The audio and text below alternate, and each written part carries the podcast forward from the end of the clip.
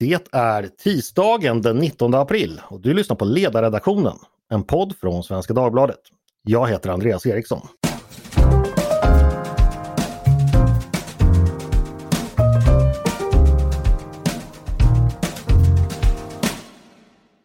Varmt välkomna och hoppas att ni haft en fin påsk. Att den ryska staten bedriver informations- och påverkanskrig är välkänt och det har inte minst visat sig under Rysslands krig mot Ukraina. Som en del i den krigsföringen angrips ibland enskilda personer som Ryssland uppfattar som en fara eller som en motståndare. Det kan vara forskare, journalister, politiker, tjänstemän eller affärsmän. Egentligen vem som helst som de ryska statliga tjänsterna utser till fiende. Attackerna mot de här människorna kan handla om ryktesspridning, förtal, hetsande, trakasserier, lögnkampanjer eller alla, alla andra typer av psykologisk krigsföring. Målet med detta är förstås att skrämma, tysta och slå ner och i förlängningen slå sönder vårt samhälle och vår demokrati. En av de som blivit utsatt för den här typen av krigsföring är den finländska journalisten Jessica Aro. Efter att hon tjugo fjorton för tv-kanalen Yle granskat hur rysk propagandakrigsföring eh, gick till blev hon själv offer för den. Hennes publiceringar ifrågasattes och anmäldes. Det skapades grupper i sociala medier för att attackera henne. Inte bara hennes arbete utan även hennes person. Hon utsattes för mordhot och åratal av trakasserier. Nu har Jessica Aro skrivit en bok om sina upplevelser där hon går igenom också en rad andra fallstudier eh, på hur den här typen av krigsföring går till. Och idag kommer den här boken som heter Putins troll ut på svenska. Welcome to Ledarredaktionen, Jessica Aro. Thank you so much. It's such an honor. Thank you for having me. Yeah, the honor is ours. Uh, as I explained very briefly earlier in Swedish, uh, your personal experience with the troll armies of the Kremlin started in two thousand fourteen. After that, you as a journalist had investigated Russian information warfare. Can you just briefly take us back to that time and tell us uh, about what happened then? Yes, definitely. So back in twenty fourteen, I, as a journalist, just tried to make truthful journalistic pieces, articles to the audiences, telling, maybe you remember, back then Russia was already attacking uh, Ukraine, but yes. Doing it secretly. So mm. It was annexing Crimea, as well as putting military equipment and soldiers secretly uh, across the border to eastern Ukraine. So I was trying to make sense of that and realized that it's so difficult because there is so much disinformation and conspiracy theories and lies being spread uh, around that topic. And simultaneously, Uh, the troll factory was being set up as really brave Russian journalists uh, who really still exist. The independent ones had infiltrated such a factory already back in twenty thirteen, so a year before that. And they had found out that, uh, in fact, Russia had set up offices, at least one at that time, in which they paid money to people who would pose as Uh, real people behind fake profiles, anonymous profiles on social media, spitting out Putin's propaganda, trying to put out the image that support for Russia and Putin's policies is bigger than what it actually is, and maybe doing something more. So I started to look into that because I found it as a threat to freedom of speech, and I wanted to know whether those trolls actually can impact real people internationally. Yes, uh, and what was the answer from uh, these Russian troll farms? How, how how did they attack you? Can you tell us about that? Of course, unfortunately, immediately after my story was published, September twenty fourteen, uh, I became targeted myself. Uh, so I started receiving phone calls, uh, threatening text messages and emails coming from uh, Russian speakers. And they were threatening me, they were uh, asking me to go to jail, they were accusing me of crimes. Uh, there was in fa- one phone call, only the sound of a shooting gun. And I wondered, where is this coming from? And I looked uh, from uh, online and I found that there was a string of Russian language fake news being spread about myself, uh, claiming that I work in close cooperation with some foreign special services. So I was being framed in a very old-fashioned propaganda trick as some kind of foreign agent. So that was only the beginning. So after that, it has uh, continued for seven and a half years. And mm. there has been also, unfortunately, Finnish language um, Fake news campaigns, over three hundred field pieces has been written about me on only one pro-Kremlin fake news site uh, called What the Fuck Paper. But you know what? I have to tell that just uh, last weekend, the anonymous hackers actually attacked against that site. So finally, uh, there is some justice being served to that site as well. And Uh, this all has been waged against me just because I have continued doing my journalistic job, as well as then later I started to do criminal complaints, unfortunately.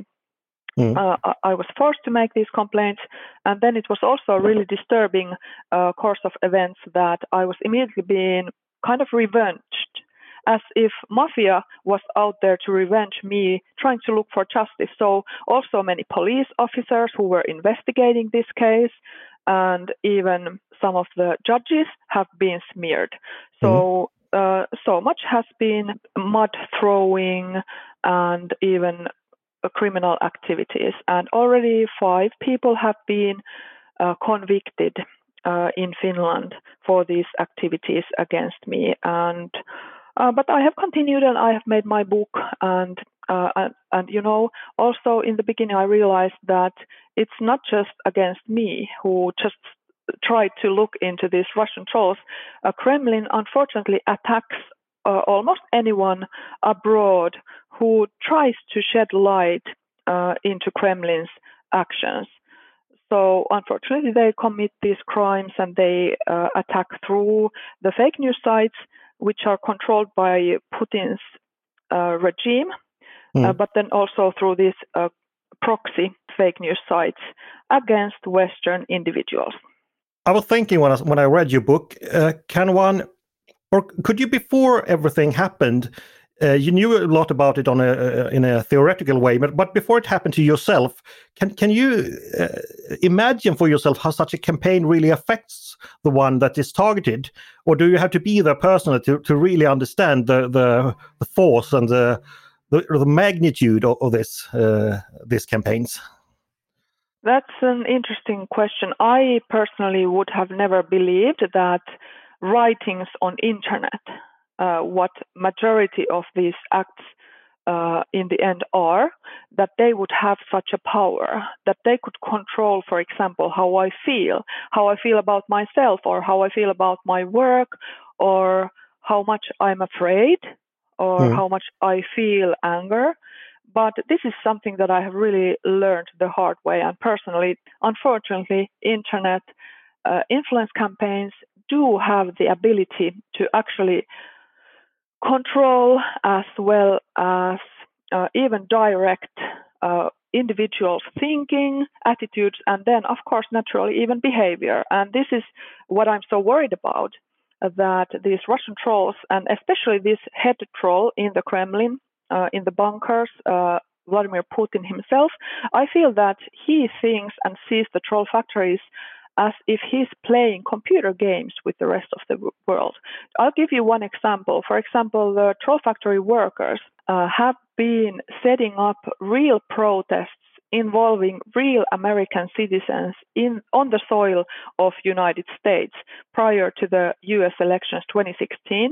Uh, mm-hmm. The troll factory and the Kremlin wanted to see um, Trump as the president Uh, of United States, and as part of that campaign, trying to push him um, through uh, R T, Russia Today, propaganda sites and trolls, they also managed to mobilize real Americans into streets to protest, uh, pro-Trump protests, as well as um, fueling uh, protests, fighting with each other. Yeah. So this is what they are capable of, unfortunately. What we are also seeing uh, after after the coronavirus pandemic uh, really uh, started to take over early twenty twenty, the Russian propaganda machinery started to spread coronavirus-related conspiracy theories, mm-hmm.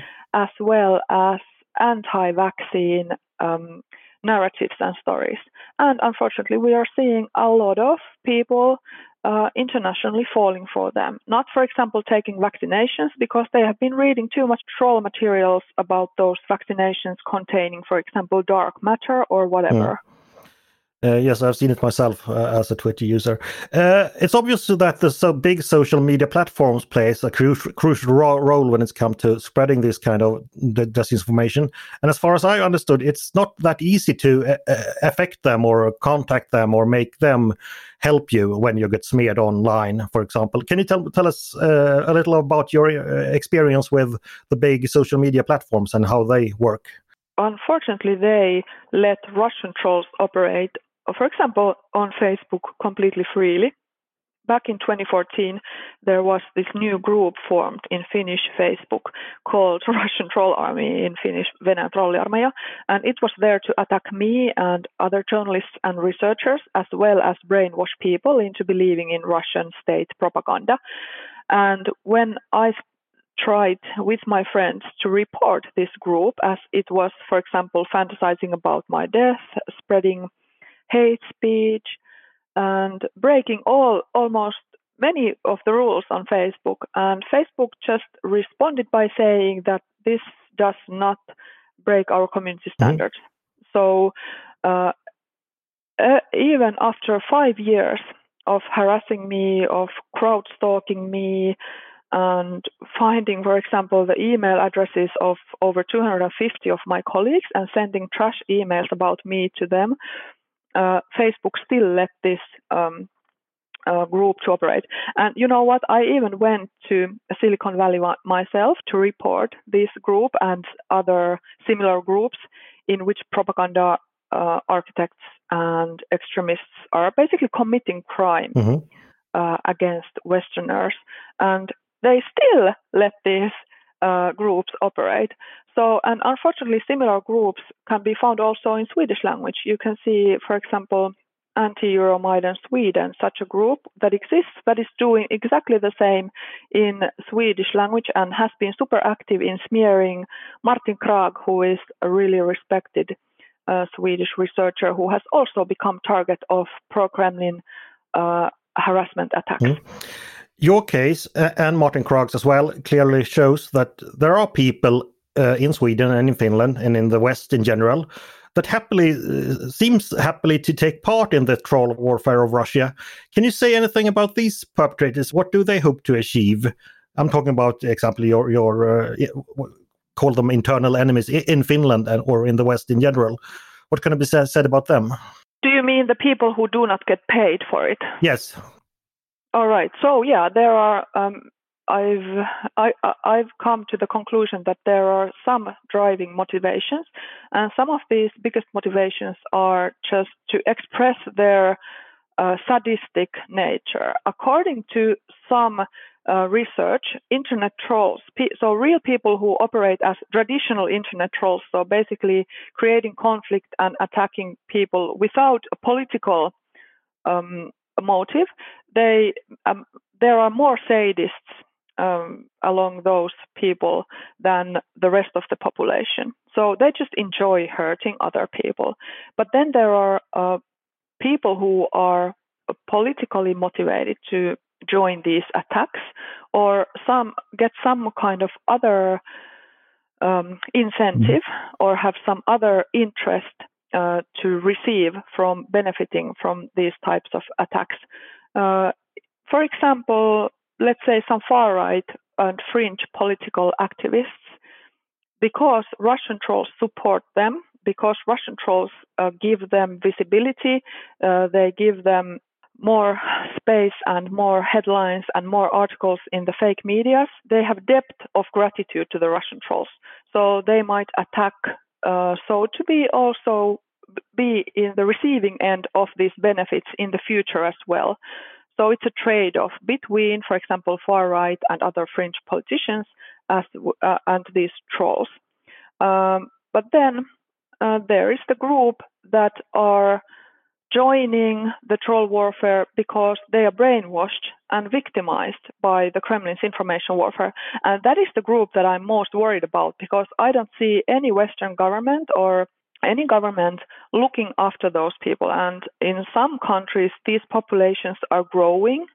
And we are seeing, for example, in France, uh, some people, uh, for example, you understand this as a journalist, some people deny requests from the dish- traditional journalists and only give interviews to R T, mm. Ru- former Russia Today, uh, the so-called media whose own editor-in-chief says that it's a tool of Kremlin's information warfare.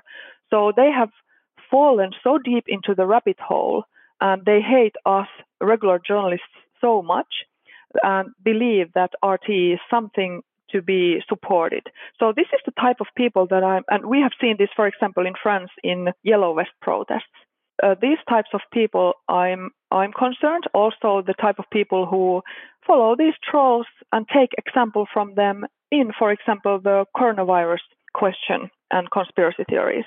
So really they need help and they need some kind of exit program. Mm. Uh, you mentioned Russia Today uh, or R T uh, and Sputnik, the uh, two propaganda channels of the Kremlins.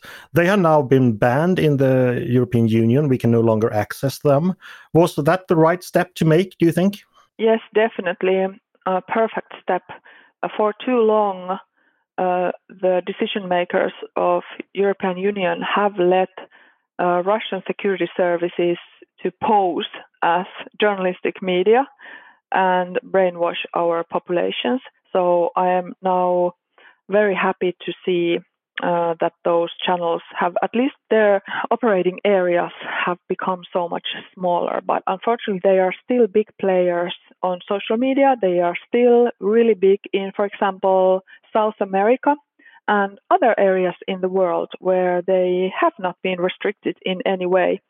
But uh, more certainly, I'm really happy. And we have even some really brave insiders from the R T, for example, Liz Wall, who I had the pleasure of uh, interviewing for my book, uh, who worked in R T America and then resigned publicly and claimed and stated correctly that this is uh, Putin's propaganda. And she denied to work there anymore. And we need insiders like her, because still, I guess it is the Russian information warfare and the Kremlin's lies that have managed and succeeded in to make us into believing that R T is just news, but with a Russian angle, and it's just use of freedom of speech. But uh, no, it's not. It's uh, only Putin's security services propaganda machinery. It sounds that uh, your overall opinion is that we in the West has been somewhat naive towards the Kremlin warfare when it comes to information. Is that a correct interpretation?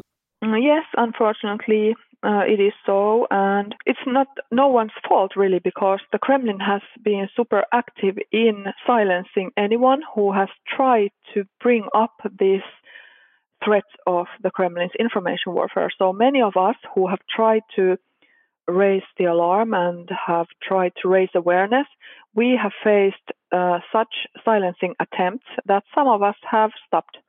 So uh, if there aren't people willing to speak about this openly, then of course it's difficult to find any sanctions against Russian or the Kremlin's information warfare or find solutions to it.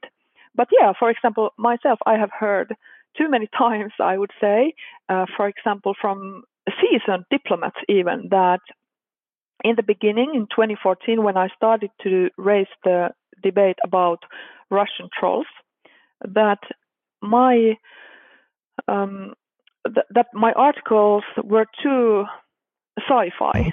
So that it was, for some people, it has been too difficult to understand that a state would Um, cultivate troll farms and troll factories. But but unfortunately, this is also what I sometimes say to people, that I wish that my book was not true, because the truth that comes out from the book uh, concerning the Kremlin's level of aggression and cynicism is just sometimes so disturbing that it's it's not easy to read for some people even. So it's it's not easy to accept the facts that that the Kremlin is um, consists of of really crooked-minded people who are really capable of really heinous acts against us. Mm.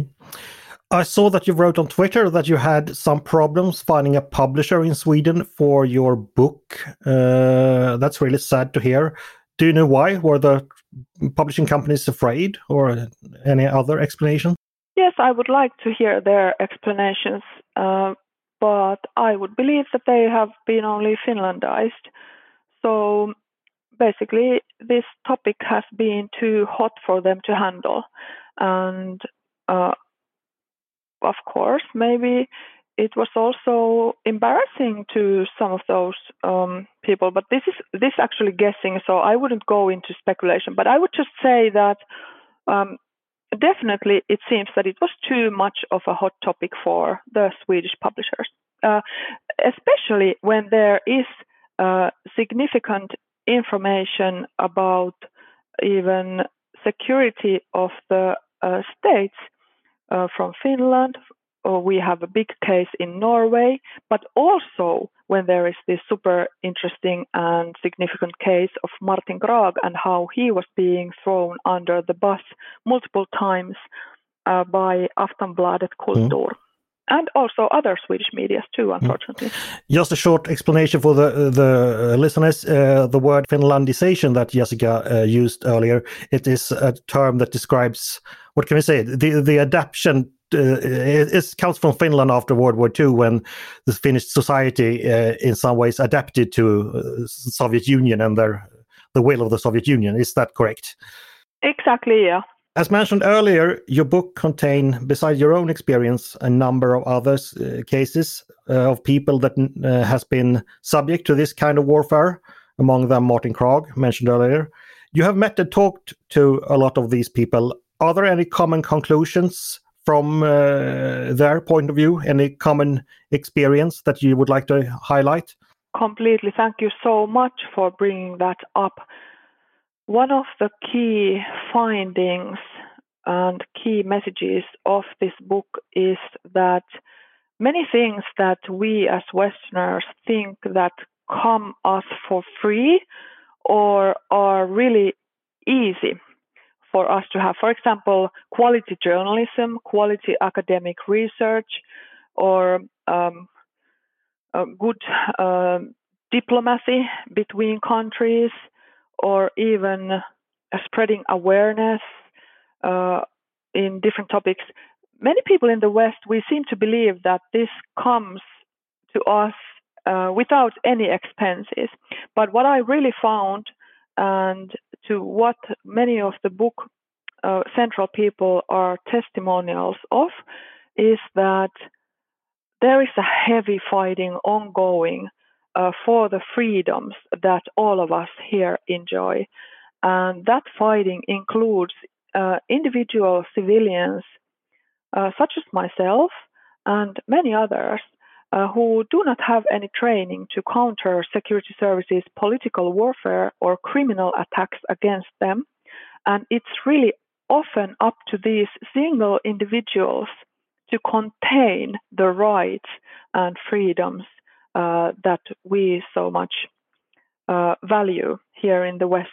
So what I would like to see is more support, more public support, more uh, even political support, and all types of support to these people who we know that are fighting to just bring out basic facts about these dictatorships and authoritarian countries, such as uh, Putin's Russia Today is.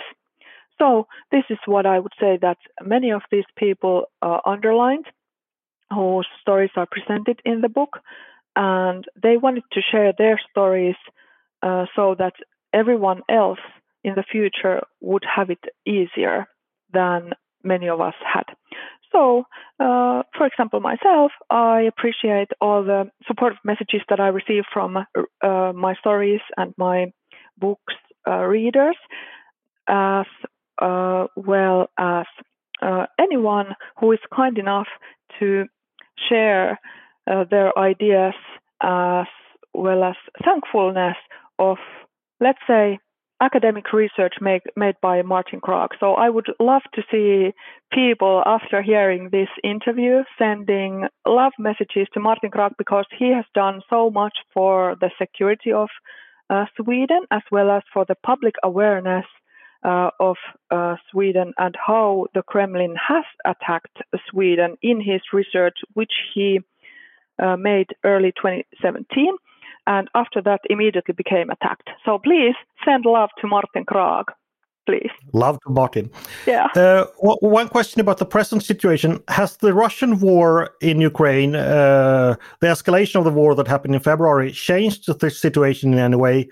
I mean, now the Kremlin has really revealed itself as a sinister, evil, if you if you like, uh, power.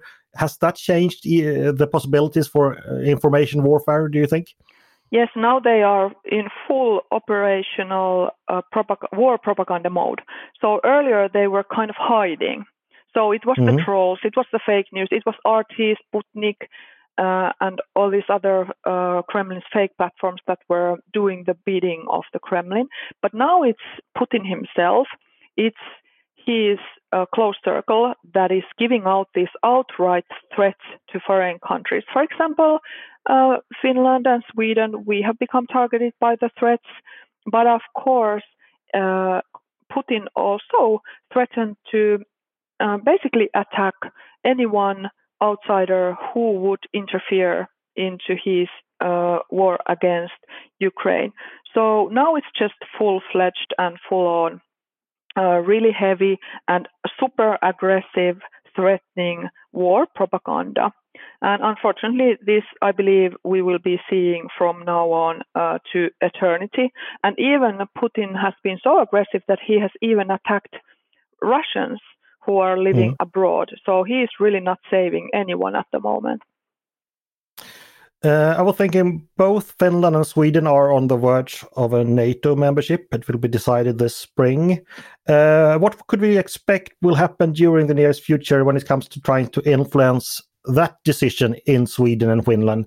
What would these troll factories do? Yeah, well, the troll factories can, of course, find uh, some kind of new themes. I would even expect them to find some kind of new themes to uh, revolve their anti-NATO messaging around. But uh, what we have so far seen has been repetition of the old stuff, mm-hmm. the old Kremlin lines. Uh, just that... Uh, There will be repercussions if we join, and mm. then it's left to our own imagination and our own medias and headlines uh, to wonder what those repercussions might be. So basically it is insinuating, uh, threatening, giving these small hints of maybe military um, attack or, or similar. But we have to remember that uh, Russia has tried to, and somehow succeeded also in interfering in our NATO debates for already decades and years. So also how it has done it, it has tried to smear NATO's uh, reputation as a union. Mm. So that is also one thing that will obviously continue. So they will smear NATO as something that you should not support, or whose support should be somehow dangerous. So the old, old stuff. Yes, more of the old stuff and maybe some new. Uh, just to round it up, what would you say is the most important thing to bear in mind when it's come to, to fighting these kinds of trolling, harassment and so on? What is, what's, what, what is the best way for us as a society to work against it?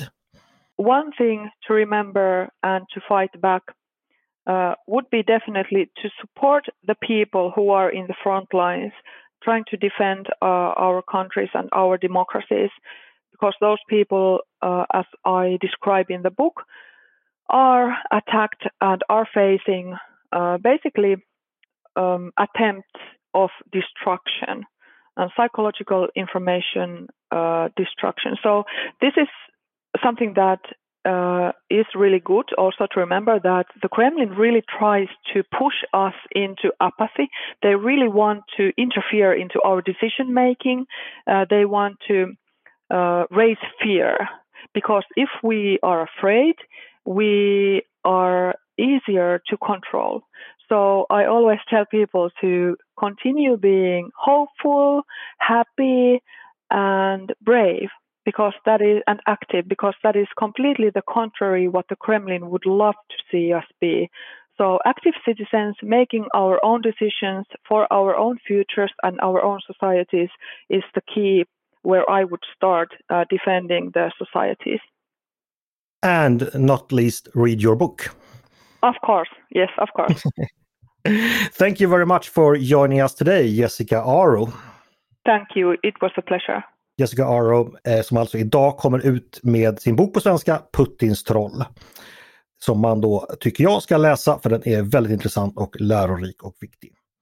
Eh, tack till er som har lyssnat också på Ledarredaktionen, en podd från Svenska Dagbladet. Ni är varmt välkomna att höra av er till oss på redaktionen med tankar och synpunkter på det vi har precis diskuterat, eller om ni har idéer och förslag på saker vi ska ta upp i framtiden. Maila då bara ledarsidan snabel-a s v d punkt se. Dagens producent heter Jesper Sandström som vanligt. Jag heter som vanligt Andreas Eriksson och jag hoppas som vanligt att vi hörs igen snart.